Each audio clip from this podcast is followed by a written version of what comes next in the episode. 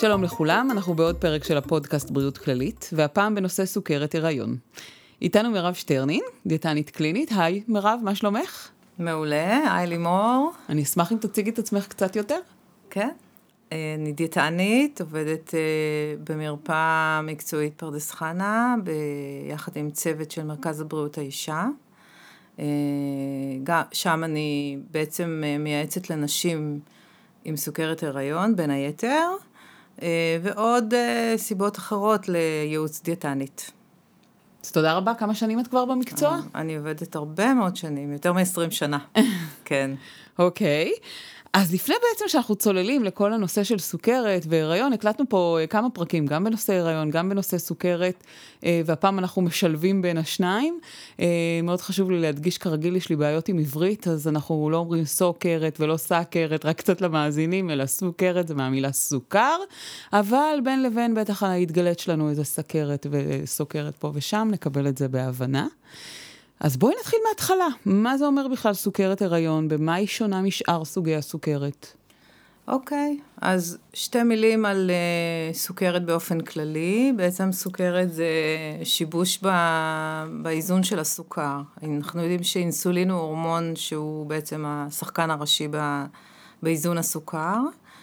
Uh, והתפקיד שלו לפנות את uh, רמות הסוכר שהן גבוהות מדי לאחר האוכל, ולהוריד אותם לרמה נורמלית בדם.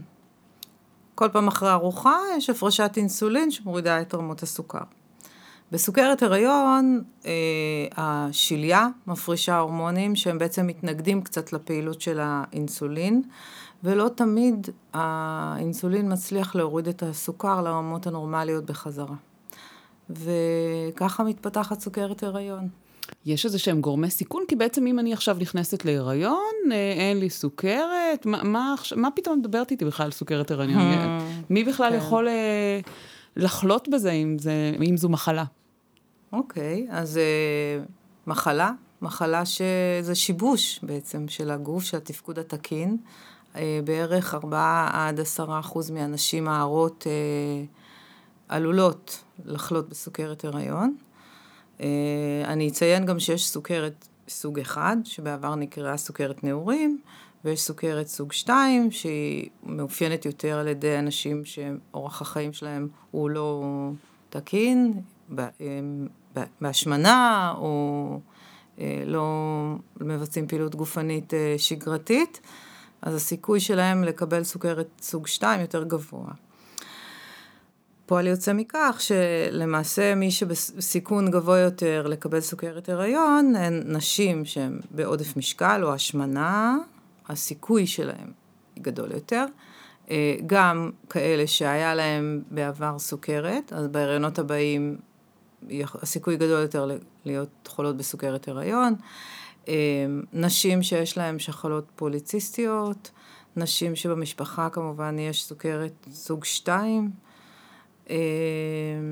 ונשים שילדו אה, עובר גדול מארבעה קילו בעבר. אוקיי, okay, אז יש לנו מספר גורמי סיכון. Okay. כן. בעצם עושים את הבדיקה הזו בהיריון, שתכף אה, אה, נצלול למה זה אומר הבדיקה הזו, לכל הנשים שנכנסות להיריון, או רק מי שנמצאת בגורמי סיכון שתיארת כרגע? אוקיי, okay.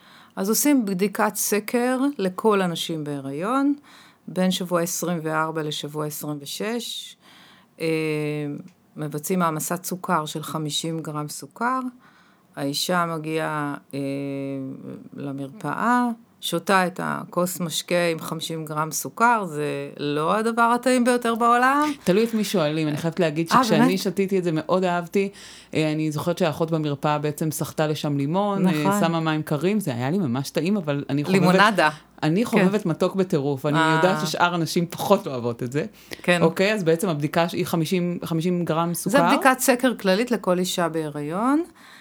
כן, זו המלצה נהדרת להביא לימון איתך, שיהיה בתיק. אה, ואז אם הממצאים הם ששעה לאחר הבדיק, השתייה של המשקה, הסוכר הוא מעל 140, אה, עושים את בדיקת העמסת הסוכר של 100 גרם. זאת אומרת, אני מגיעה למרפאה, אני שותה את המשקה הטעים, לא טעים, תלוי את מי שואלים, ולוקחים לי אחר כך בבדיקת דם, ועל סמך זה בעצם נותנים לי את התוצאה, אם אני ממשיכה, לבד... אם עליתי שלב. כן. אם התוצאה היא טובה, אז בעצם אנחנו... אה, ממשיכים הלאה בשקט ובשלווה להיריון בטוח ותקין, רגיל. אוקיי, כן. ואם לא, מה זה אומר לא? בדיקה לא טובה, בהעמסה של 50 גרם סוכר? ששעה לאחר ההעמסה עושים בדיקת דם נוספת, עושים בדיקת דם בכלל, ורואים שהערך הוא מעל 140. אם הערך הסוכר הוא מעל 140, אז מפנים את האישה להעמסת סוכר של 100 גרם. ואז אה, היא צריכה להגיע אה, בצום, אה, אוקיי, לא עושים את אותה בדיקה באותו יום. לא, היא צריכה לבוא בצום. אה, חשבת שזה באותו יום ש... לא, אבל לא זכרתי, אוקיי. תודה לאלוהים. טוב, ואז עושים, היא צריכה לבלות שם במרפאה שלוש שעות, אה, עושים בדיקה לאחר שעה, לאחר שעתיים ולאחר שלוש שעות. יש ערכים שהם תקינים או לא תקינים, את רוצה שנגיד מה כן, הערכים כדאי התקינים? להיכנס לזה. אוקיי, אז אה, בצום אנחנו רוצים שזה יהיה עד 95, שעה לאחר הבדיקה עד 180, שעתיים לאחר עד 155, ושלוש שעות עד 140. אלה הערכים האבחנתיים. אם יש שני ערכים לא תקינים, מעל הנורמה, אז uh, האישה מוגדרת עם סכרת הריון. Um, אני אציין גם שגם אם יש ערך אחד גבוה, uh, אנחנו מטפלים בה כדיאטנים, וגם מתייחסים ונותנים את ההנחיות לסוכרת הריון מבחינה תזונתית. אוקיי, גם, ב- גם כך. בעצם מי שקיבלה תוצאות שמגדירות אותה כסוכרתית הריונית אה, בבדיקה השנייה, היא כבר אה, אוטומטית הופכת להיות בהגדרה הריון בסיכון גבוה, ואז בעצם היא מגיעה לטיפול גם של הרופא וגם אה, של דיאטנית. אז בואי נתחיל, אוקיי? ניקח אותי, דוגמה, דוגמה חיה, עברתי בעצם את שתי הבדיקות, גילו אצלי סוכרת הריון, הגעתי אלייך, מה הלאה? איך מתחילים את הטיפול? מה עושים? אוקיי, אז קודם כל את עטופה, אני מאוד אוהבת להגיד את המילה הזאת, כי באמת אה, אנחנו עובדים אה, בליווי צמוד של כל שבוע, בהתחלה לפחות. אה, את מתחילה בפגישה עם הרופאה, או עם האחות, או איתי, מה שמי שראשונה מצליחה לראות אותך,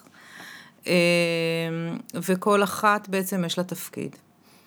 אה, אני אספר עליי, ואז ככה גם על, ה, על האחות, כי אנחנו ממשיכים ב, בעבודת צוות כל הזמן, וגם עם הרופאה. אה, למעשה, הטיפול הראשוני בסוכרת הריון זה תזונה. זאת אומרת, אם האישה מתאזנת על ידי התפריט שאנחנו נותנים לה, בשילוב עם גם, לפעמים גם פעילות גופנית, גם הליכה שעוזרת לנו, אה, אין שום צורך בעוד אה, התערבות, חוץ מאשר בדיקות שהן של הרופאה, הערכת משקל, אה, מוניטור, אה, יתר לחץ, בודקים את הלחץ דם, בדיקות שתן, כל הבדיקות רוטינה אה, שקשורות לסוכרת הריון אצל האחות ואצל הרופאה, אלא, והאיזון של התפריט כולל בתוכו אה, ניהול מאוד מאוד מדוקדק של האוכל, וגם של מדידות סוכר. אוקיי, בואו נתחיל עם האוכל.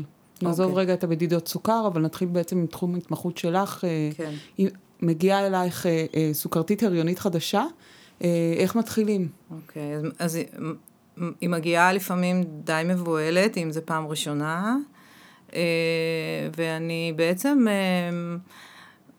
תמיד רוצה למצוא את המקום המאוזן בין להרגיע אותה, שהנה יש לנו מה לעשות, לבין הצורך ש, שלי להעביר לה את המסר שהיא חייבת להיות כאן סופר סופר אחראית על התזונה שלה, כי זה הדבר שבאמת יקבע את האיזון של הסוכר. ואני תמיד אומרת שהנשים עם סוכרת הריון הן הלקוחות הכי טובות שלי, באמת. אה, אני, אני חושבת שהן מתגייסות לשינוי התזונתי בצורה הכי מסורה והכי הכי אה, בהתמדה ובנחישות, כי זה לא תלוי רק בהן. נכון. כי הן דואגות לעובר שלהן. אני זוכרת באמת שזה היה המניע הכי אה, שהניע אותי לעמוד ב, בהנחיות של הדיאטנית, באמת שאני דואגת פה לא רק לעצמי, אלא לעובר, ואני חושבת שהשיתוף פעולה פה של הנשים הוא עולה בזכות זה, נכון? מאוד מאוד מאוד, נכון. Okay. אז באמת, אני חושבת אולי 99% מה, מהנשים לוקחות את המשימות אה, ב, בסופר רצינות. ומה המשימות? המשימות הן בעצם אה, עמידה בלוח זמנים של אוכל של כל שלוש שעות ארוחה, עם כמות מוגדרת מאוד של פחמימות. אסור להימנע מפחמימות. אה, מכיוון שהגוף צריך אנרגיה, והוא צריך יותר אנרגיה בהיריון. יש אה, טווח עלייה במשקל רצוי שאנחנו בודקים אותו גם בכל פגישה. זאת אומרת שיש אה, גם הגבלות על התזונתיות וגם הגבלות שאומרת, אוקיי, לא, לא לעלות יותר מדי במשקל. את, מירב, את בפגישה הראשונית בעצם שואלת את המטופלת מה היא אוכלת ברוטינה? כן, בוודאי. אנחנו בודקים באנמנזה מה היא אוכלת, מה סדר יום שלה, במה היא עובדת. זה כל כך שונה והתפירה צריכה להיות מאוד מאוד מאוד אישית. אה, סתם לדוגמה, מורה שפגשתי אותה עכשיו אחרי הלידה, שהייתה לה סוכרת הריון, אה, היא מאוד מאוד התבלבלה עם, ה, עם המדידות סוכר ועם האוכל שלה, שהייתה צריכה לתכנן אותו לפי ההפסקות של הלימודים. וזה היה לקראת החופש הגדול, אז היא אמרה, את תראי, אני עוד דקה יוצאת לחופש והכל יסתדר, ובאמת כך היה, אז uh, צריך מאוד מאוד להתייחס גם לסדר יום של האישה, uh, ולראות איך היא, אם היא מבשלת, אם היא יכולה להיעזר במשפחה, אם היא צריכה לקנות את האוכל שלה, uh, זה דורש היערכות, דורש התארגנות. אז בעצם התחלת לדבר על כל שלוש שעות, וגם אה, נכון. על הגבלת הפחמימות, אבל לא לגמרי בלי פחמימות. אז אנחנו כן רצוי שאנחנו, לא רצוי, חובה שאנחנו נגיד, זה בעצם לא תחליף כרגע מי שמאזינה לנו ויש לה סוכרת הריון, זה לא תחליף להתייעצות עם דיאטנית, עם אה, צוות רפואי בכלל, אלא בעצם את נותנת המלצות כלליות. נכון. אה, אז התחלנו עם פחמימות, התחלנו עם כל שלוש שעות, מה עוד?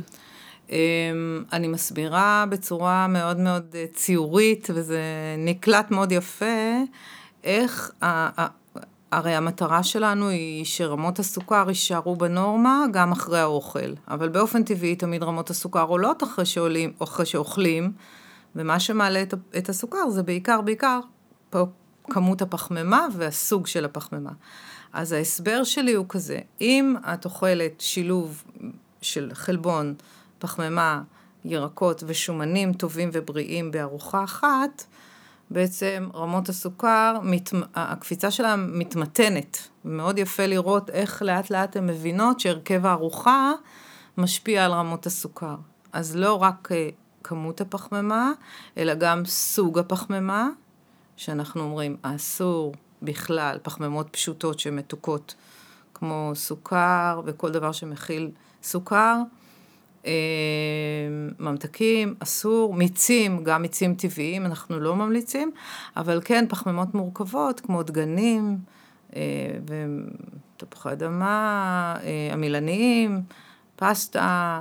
אם, אם בעצם הפחמימות, ואנחנו לא מדברים עכשיו על הפחמימות הפשוטות, אבל אם הפחמימות בכלל מעלות לי את הסוכר, אז למה בעצם לא להימנע מהם במהלך ההיריון? אז זהו, אז הפחמימה היא ספקית אנרגיה מאוד חשובה. אם לא נאכל פחמימה, אז בעצם, למשל, החלבון שאנחנו אוכלים אה, יהפוך למקור אנרגיה, ואז לא יהיה חלבון בתזונה שלנו, שהוא מאוד חשוב כמקור. אה, וגם יש סיכון לפתח אה, אה, קטונים שמסוכנים בהיריון בהיעדר פחמימות. למשל, יכולים לגרום לצירים מוקדמים. אז, ו, כמובן שאישה, המסר הוא כאן לא לפחד מפחמימות, לדעת לצרוך אותם בתבונה ובצורה מושכלת. אז ככה, האינדיקציה שלנו לדעת האם האישה אוכלת בצורה מאוד מאוד מאורגנת בכמות פחמימות נכונה, היא המדידות שלה, מדידות הסוכר שלה האישיות, ופה אני עושה את זה תמיד תמיד אה, בשילוב אין, אין מצב שאני אעשה, אתן לאישה דיאטה בלי שהיא הלכה לאחות, קיבלה הדרכה, איך למדוד סוכר, מתי למדוד, קיבלה את הגלוקומטר שהוא המכשיר מדידת סוכר עם הסטיקים והדוקרנים, והיא יודעת איך למדוד סוכר. היא אמורה למדוד לעצמה, היא אמ- עם, היא... לדקור את האצבע, לשים על המכשיר. נכון. זה, זה בדרך כלל החלק המבהיל, נכון? מה יותר מבהיל זה, או להיפגש עם אה, דיאטנית וללכת לפי ההנחיות המאוד אה, strict? הם, הם, חלק מהנשים לא יודעות שהן צריכות למדוד בהתחלה שבע פעמים ביום. זה אומר, אם יש לנו שלוש ארוחות עיקריות, לפני ואחרי כל ארוחה כזאת, ועוד לפני השינה. אה, זה לא פשוט, זה, איך הן אומרות לי? זה עבודה, זה ממש לעבוד בזה, אה, אבל ברגע שנכנסים ל, לרוטינה, מבינים, הן, הן לא רוצות להפסיד מדידות כדי להגיד, הנה אני זה, זה נותן שליטה, זה נותן הרבה ביטחון. שכאשר רואים שערכי הסוכר מתאזנים. בעצם זה נותן איזשהו סוג של ודאות, אני זוכרת גם אצלי בהתחלה, זה היה מאוד מבהיל הדקירות. כן. ונכנסים לרוטינה, כבר אה, אפילו תוך כדי ישיבה הייתי, אה, אה, ישיבות הייתי כן. מודדת את הסוכר, אוי, וזה את... באמת מכניס לוודאות. כן.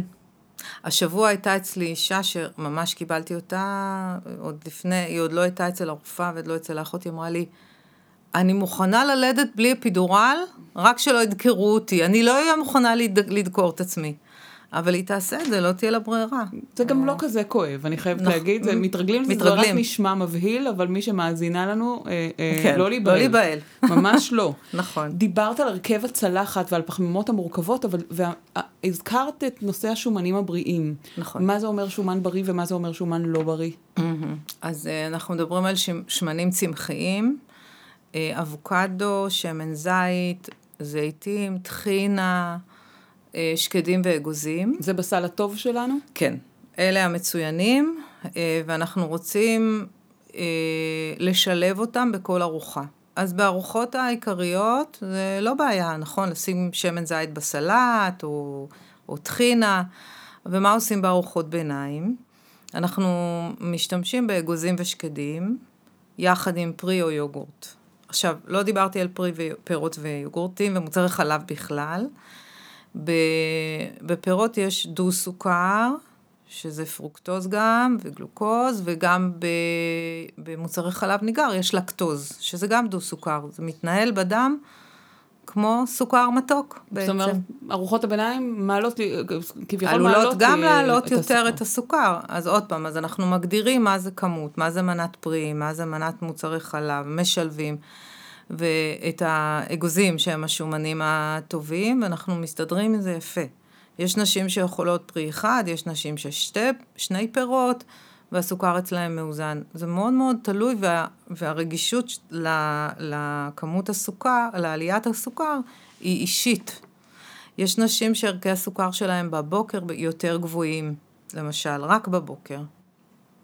אז אנחנו רוצים לבדוק מה הרכב הארוחה של הלילה, כי הלילה משפיע על הסוכר של הבוקר.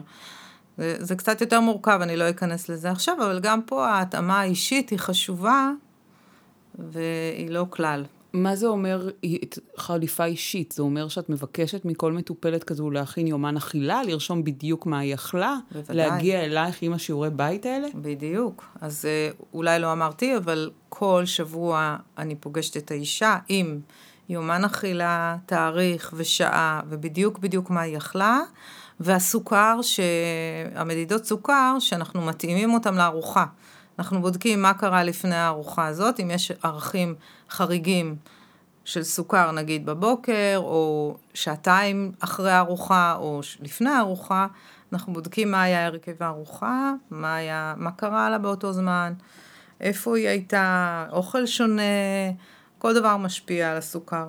כל שבוע את גם מבצעת מדידה, הערכת משקל, זאת אומרת לא הערכת משקל של העובר, אבל כן, כן מדידה, זאת אומרת, מבקשת uh, מה, כן. מהאישה לעלות על המשקל ומודדת כמה היא עלתה, כל שבוע כשהיא מגיעה אלייך? כל שבוע, כן, כן. כשבעצם יש איזושהי המלצה לעלות איקס אחוזים, כן. לעלות כמה שפחות, מה ההמלצה? יש המלצה uh, מאוד, מאוד uh, מדויקת, שמי שמתחילה את ההיריון ב-BMI תקין, היא צריכה לעלות בערך 16 קילו, וזה מהשליש השני והלאה זה פחות או יותר חצי קילו בשבוע.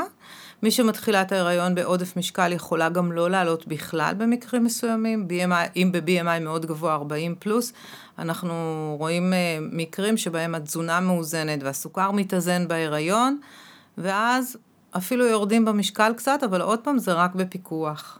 כי מה שקורה, הגוף מרזה בצורה מאוזנת, אבל עם אוכל בריא ומאוזן, וההיריון מתפתח. זאת אומרת, העובר לוקח את מה שהוא צריך, כן, בלי כל קשר, אוקיי. כן, כן. אין מצב כזה שבעצם אנחנו מתחילים את ההיריון עם סוכרת, אה, סוכרת הריון כמובן, ואחרי זה אנחנו מגיעים לאיזשהו איזון, איזון ואנחנו אומרים, אוקיי, די, לא צריך... לא, אה... אין מצב, אבל אני רק אגיד עוד דבר על נשים שהן רזות מאוד מאוד, או טבעוניות, או צמחוניות, גם, גם פה, נשים רזות מאוד צריכות לעלות יותר מאשר אישה שהתחילה את ההיריון במשקל תקין. ככה לסגור את הנושא ההוא, וטבעונות וצמחונות גם דורשת uh, התייחסות מיוחדת.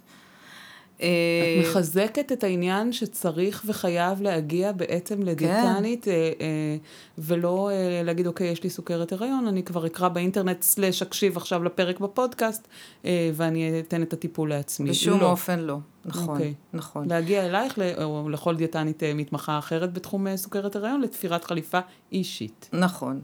לגבי השאלה הקודמת, שהאם אפשר להפסיק באיזשהו שלב עם מאוזנים, אז התשובה היא לא, מכיוון שהשליה... כמו שאמרתי בהתחלה, מפרישה הורמונים שגורמים לתנגודת לאינסולין, אז הרמות של ההורמונים של השליה משתנות עם ההיריון, עם גיל ההיריון, וכך גם האיזון של הסוכר לפעמים משתנה. אנחנו צריכים להיות כל הזמן עם האצבע על הדופק, כל הזמן.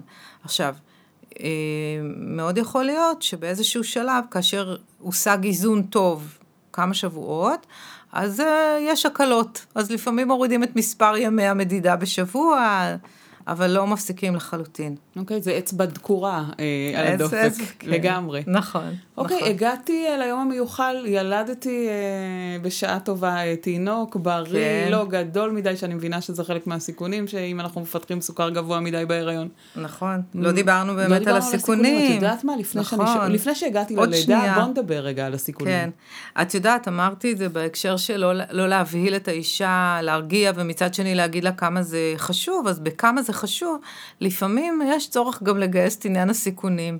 של להגיד שבעצם הסוכר הגבוה שנמצא בדם של האימא עובר גם את השליה, מגיע אל העובר ומשפיע על הגודל שלו, מקבל יותר סוכר. תחשבו על ילד שלכם. אתם רוצים שהוא יקבל שתייה מתוקה והרבה וכל היום? לא. אז אנחנו, כאשר האיש, הסוכר שלי כאישה בהיריון מאוזן, גם התינוק שלי יקבל את כמות, ה, הכמות המתאימה והוא לא יהיה גדול מדי. תינוק עובר גדול מסכן אה, את הלידה עצמה. אה, זה, זה מגדיל סיבוכים בלידה, אה, וגם לעצמו, אני לא רוצה להגיד במאה אחוז, אבל יש, יש אה, מחקרים שמדברים גם על הסיכוי שלו להיות ילד או מבוגר שמן, או אולי הסיכון גדול לסוכרת הריון, סוכרת, סוג שתיים. וגם בערך חצי מהנשים שיש להן סוכרת הריון, עלולות לפתח במהלך החמש או עשר שנים שאחרי ההיריון סוכרת סוג שתיים. כן. הסיכון שלהם גבוה יותר. אוקיי, הסיכונים אה, בהחלט שווים כן. את המאמץ אה, לגמרי. של לשמור. כן. אז הגעתי עכשיו ללידה. אוקיי. ילדתי, התינוק שלי לא במשקל גבוה מדי, הכל, אה, הכל נראה בסדר, אבל עדיין בטח צריך לעשות גם לי בדיקות וגם לעובר בדיקות. אה, כן, אה, כאשר את מגיעה לחדר לידה, כבר הצוות הרפואי יודע מה לעשות, הם אה, אחרי הלידה בודקים את הסוכר ורואים שהסוכר מתאזן, יש מיד מיד עם יציאת השליה, ירידה של הסוכר לנורמה. זה מדהים כמה המהירות היא גדולה. זאת אומרת, השילוב של ההיריון, אה, אה, זהו, זה, זה, נפסק. זה... ההורמונים של השליה, של השליה מפסיקים, והסוכר מתאזן מיד, כלל. אז זה אומר שאני אה, אחרי הלידה בעצם נפרדת ממך לשלום? אני לא צריכה להגיע יותר לדיאטנית שטיפלה בי במהלך ההיריון? אז עוד רגע. קודם כל לא, התשובה היא לא, אבל גם אחרי הלידה צריך לשים לב שבאמת ירידת הסוכר...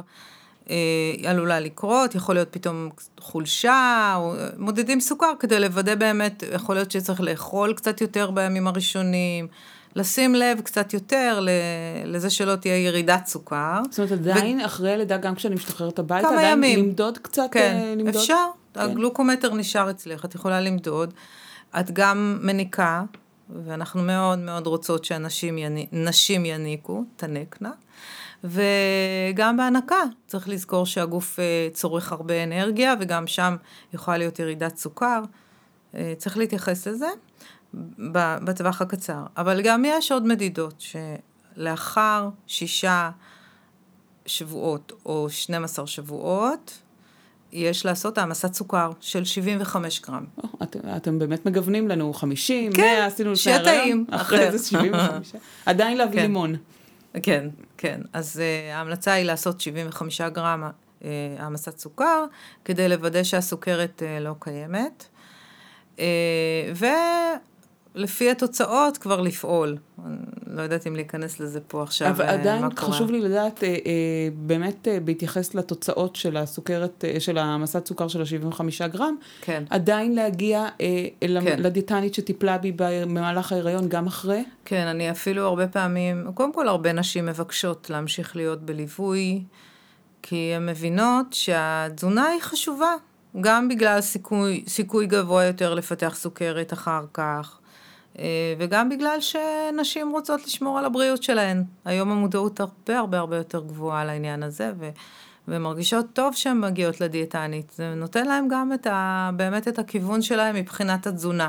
מה שאת אומרת שבעצם זה יכול לפתוח איזשהו פתח חיובי מתוך משהו שהוא אה, היה פחות טוב, ובעצם אני מגלה את היתרונות של התזונה? לגמרי. מה, ה... לפני שבוע, את פשוט מדהים, את מרימה לי להנחתה, מה שנקרא. קיבלתי מכתב מרגש ברמות ממטופלת שלי, שבו היא קודם כל מודה לנו לטיפ, על הטיפול, אבל מה שהיא, הפואנטה שם זה המתנות שהיא קיבלה מהסוכרת הריון, והכותרת של המכתב זה ההיריון המתוק שלי. אה, ומה המתנה? המתנה בעצם, הוא- היא השינוי באורח החיים שלה. היא הבינה איפה היא הייתה ומה היא מסוגלת. תחושת המסוגלות שלה היא כל כך גדלה, והיא הרגישה כל כך טוב עם זה, שהיא אמרה שזהו, את זה היא רוצה להמשיך, ככה היא רוצה להמשיך לחיות, וגם לגדל את הילדים שלה, זה משפיע על כל המשפחה, למעשה. זאת אומרת, מתוך זה שזה היה משהו יחסית, זה נראה סוף העולם ברגע שאומרים לך, אתה, אומרים לך, את, אה, יש לך סוכרת הריון. כן. בעצם מזה נולד אה, המשך אורח חיים בריא, גם אחרי ההריון ובלי כל קשר. זה מדהים. כן. אה, כן. בואו בואי נסתכל קצת על אה, אה, מי, מי לא נופל ב, ב, בגורמי סיכון, או באוכלוסייה שאנחנו מתייחסים אליה פה היום, כי אנחנו מדברים על נשים שהן בדרך כלל בריאות, שגילו אצלם סוכרת הריון ובעצם את מטפלת בהן. מה קורה עם סוכרת סוג אחד? מישהי שיש לה סוכרת אה, סוג אחד, מה שקראו פעם סוכרת נעורים, כבר כן. מאובחנת, כבר שנים עם זה, כן. אה, זה נופל על אותה קטגוריה, עדיין הן צריכות את הליווי שלך? כן, הן צריכות, אה, רוב הנשים הן, הן כבר מנוסות ב- באיזון הסוכר של עצמן. אה, וה- והאיזון, קודם כל ממליצים להיכנס להיריון אה, עם סוכר מאוזן. יש מדד שנקרא המוגלובין A1C, שמודד אה, ממוצע סוכר בשלושה חודשים שקדמו לבדיקה. וממליצים להגיע ב-A1C תקין, מאוזן, כמה שניתן יחסית לאישה, ולשמור על אה, מדידות אה, תדירות מאוד. בדרך כלל לנשים עם סוכרת אה, מסוג אחד יש גם מד סוכר רציף, שהן לא צריכות לדקור את עצמן כל הזמן, אלא זה נמצא אצלהם כבר צמוד לגוף, והן רק, בוד... רק מסתכלות דרך הצג של הטלפון. אבל עדיין הן צריכות אה, את הייעוץ של הדיאטנית במהלך ההיריון גם צמוד כמו מי שגילו לה כן. סוכרת הריון ולא היה לה קודם אה, סוכרת? רובן כן. ב- למעשה האיזון צריך להיות יותר מוקפד, יותר אה, בדוק, יותר... תלוי בידע של האישה, אבל הן צריכות להגיע, הן צריכות אה, ככה את החיזוק הזה הרבה פעמים. רציתי להגיד גם שלא לא דיברנו עוד מילה על עניין של אישה עם סוכרת הריון בלבד, שלא מגיעה לאיזון אה, על ידי דיאטה בלבד, שזה גם קורה לפעמים, שבאמת אה, אה, לפעמים צריך לשלב תרופות או זריקות אינסולין גם בסוכרת הריון. זאת אומרת, זה קורה גם, גם. גם אישה שבעצם נענית לכל ההנחיות שלך, ובעצם אתם עושות מעקב, ולא מצליחה להתאזן, אז יש גם, אה, פונים לא רק לתחום התזונתי, אלא אה, לתחום התרופתי. כן. ואז מה זה כולל ככה ב- על קצה? כולל, שזה כולל שילוב של כדור אחד, אנחנו מתחילים, לפ... תלוי ברופא, הרופא מחליט אם אה, להתחיל בכדור או בזריקה, אה, בהתאם למצב, ו... ואז המדידות והסוכר צריכות להיות גם מוקפדות מאוד, המשך הליווי הוא זהה, הליווי השבועי אצלי וגם בהתאם לצורך אצל הרופאים והאחיות. אבל רוב הנשים, אה, ליווי תזונתי בלבד, הוא אה, כן, מ- עוזר. בעצם מאזן. כן, כן, כן. ורוב הנשים שהן ממושמעות ופועלות לפי הנחיות, מצליחות באמת אה, לשמור על איזון על ידי דיאטה בלבד. מירב, אנחנו אה, מתקרבות לקראת אה, סיום הפרק, ומאוד חשוב לי אה, לשמוע את המסר שלך. זה היה שזור ככה לאורך כל הפרק, אבל מאוד חשוב לי שתהיי מאוד ברורה. מה המסר שלך לנשים שעכשיו גילו שיש להן סוכרת הריון, ולפעמים זו תחושה של נפלה, נפלו השמיים? נכון, לפעמים נפלו השמיים, אבל תמיד צריך לזכור שבכל קושי יש הזדמנות. ובמה, ולמעשה יש פה הזדמנות לפעמים מדהימה, לפעמים אנחנו רואים תוצאות מדהימות שמעצימות את האישה, ורוב המקרים אנחנו רואים הצלחות, באמת. ברוב המקרים האיזון התזונתי והעבודת צוות שלנו אה, מייצרת הצלחה. אז ליווי אישי, אה, תפירה אישית לאורח, לאורח החיים של האישה, אה, שיתוף פעולה, התמדה, נחישות ואופטימיות. וואו, זה כן. חבילת מסרים. זה- נכון, הרבה מסרים. אוקיי. אני רוצה גם להודות לדוקטור אשת, לרונית אשת, שהיא הרופאה שאני עובדת איתה בצמוד, אה, שבאמת, אין, אין, והאחיות שלנו, שרה ויעל וסמדר, שבלעדיהן זה לא, זה לא היה קורה. אתם עוטפות את כיף לנו. המטופלות אה, מכל כיוון. כן, ויש לנו גם עובדת סוציאלית, מיכל, במרפאה, שגם היא אה, עוזרת בחלק מה, מהצוות. אז מאזינות יקרות, אם אתן מקשיבות לנו עכשיו, ובעצם כן. גילו לכם סוכרת הריון, תדעו שא', אתן עטופות, ב', אתן מטופלות, ג', זה לא כזה נורא, אם בעצם אה, משתפים פעולה ומקשיבים להנחיות ועושים בדיוק את מה שצריך, צולחים את התקופה הזו אה, בהצלחה, ואת אומרת אפילו, ההצלחה הזו יכולה להדביק אותנו בחיידק הבריאותי גם אה, אחרי ההיריון. נכון. אני מודה לך מאוד מאוד שהגעת לפה. אמ, אני בטוחה שאנחנו נעסוק אה, עוד רבות בנושא של סוכרת ובנושא של הריון, אבל הפרק הזה מבחינתי היה אה, חשוב ומועיל אה, כעוד צעד לקבל הרבה מידע. תודה רבה. ותודה רבה לך שהזמנת אותי.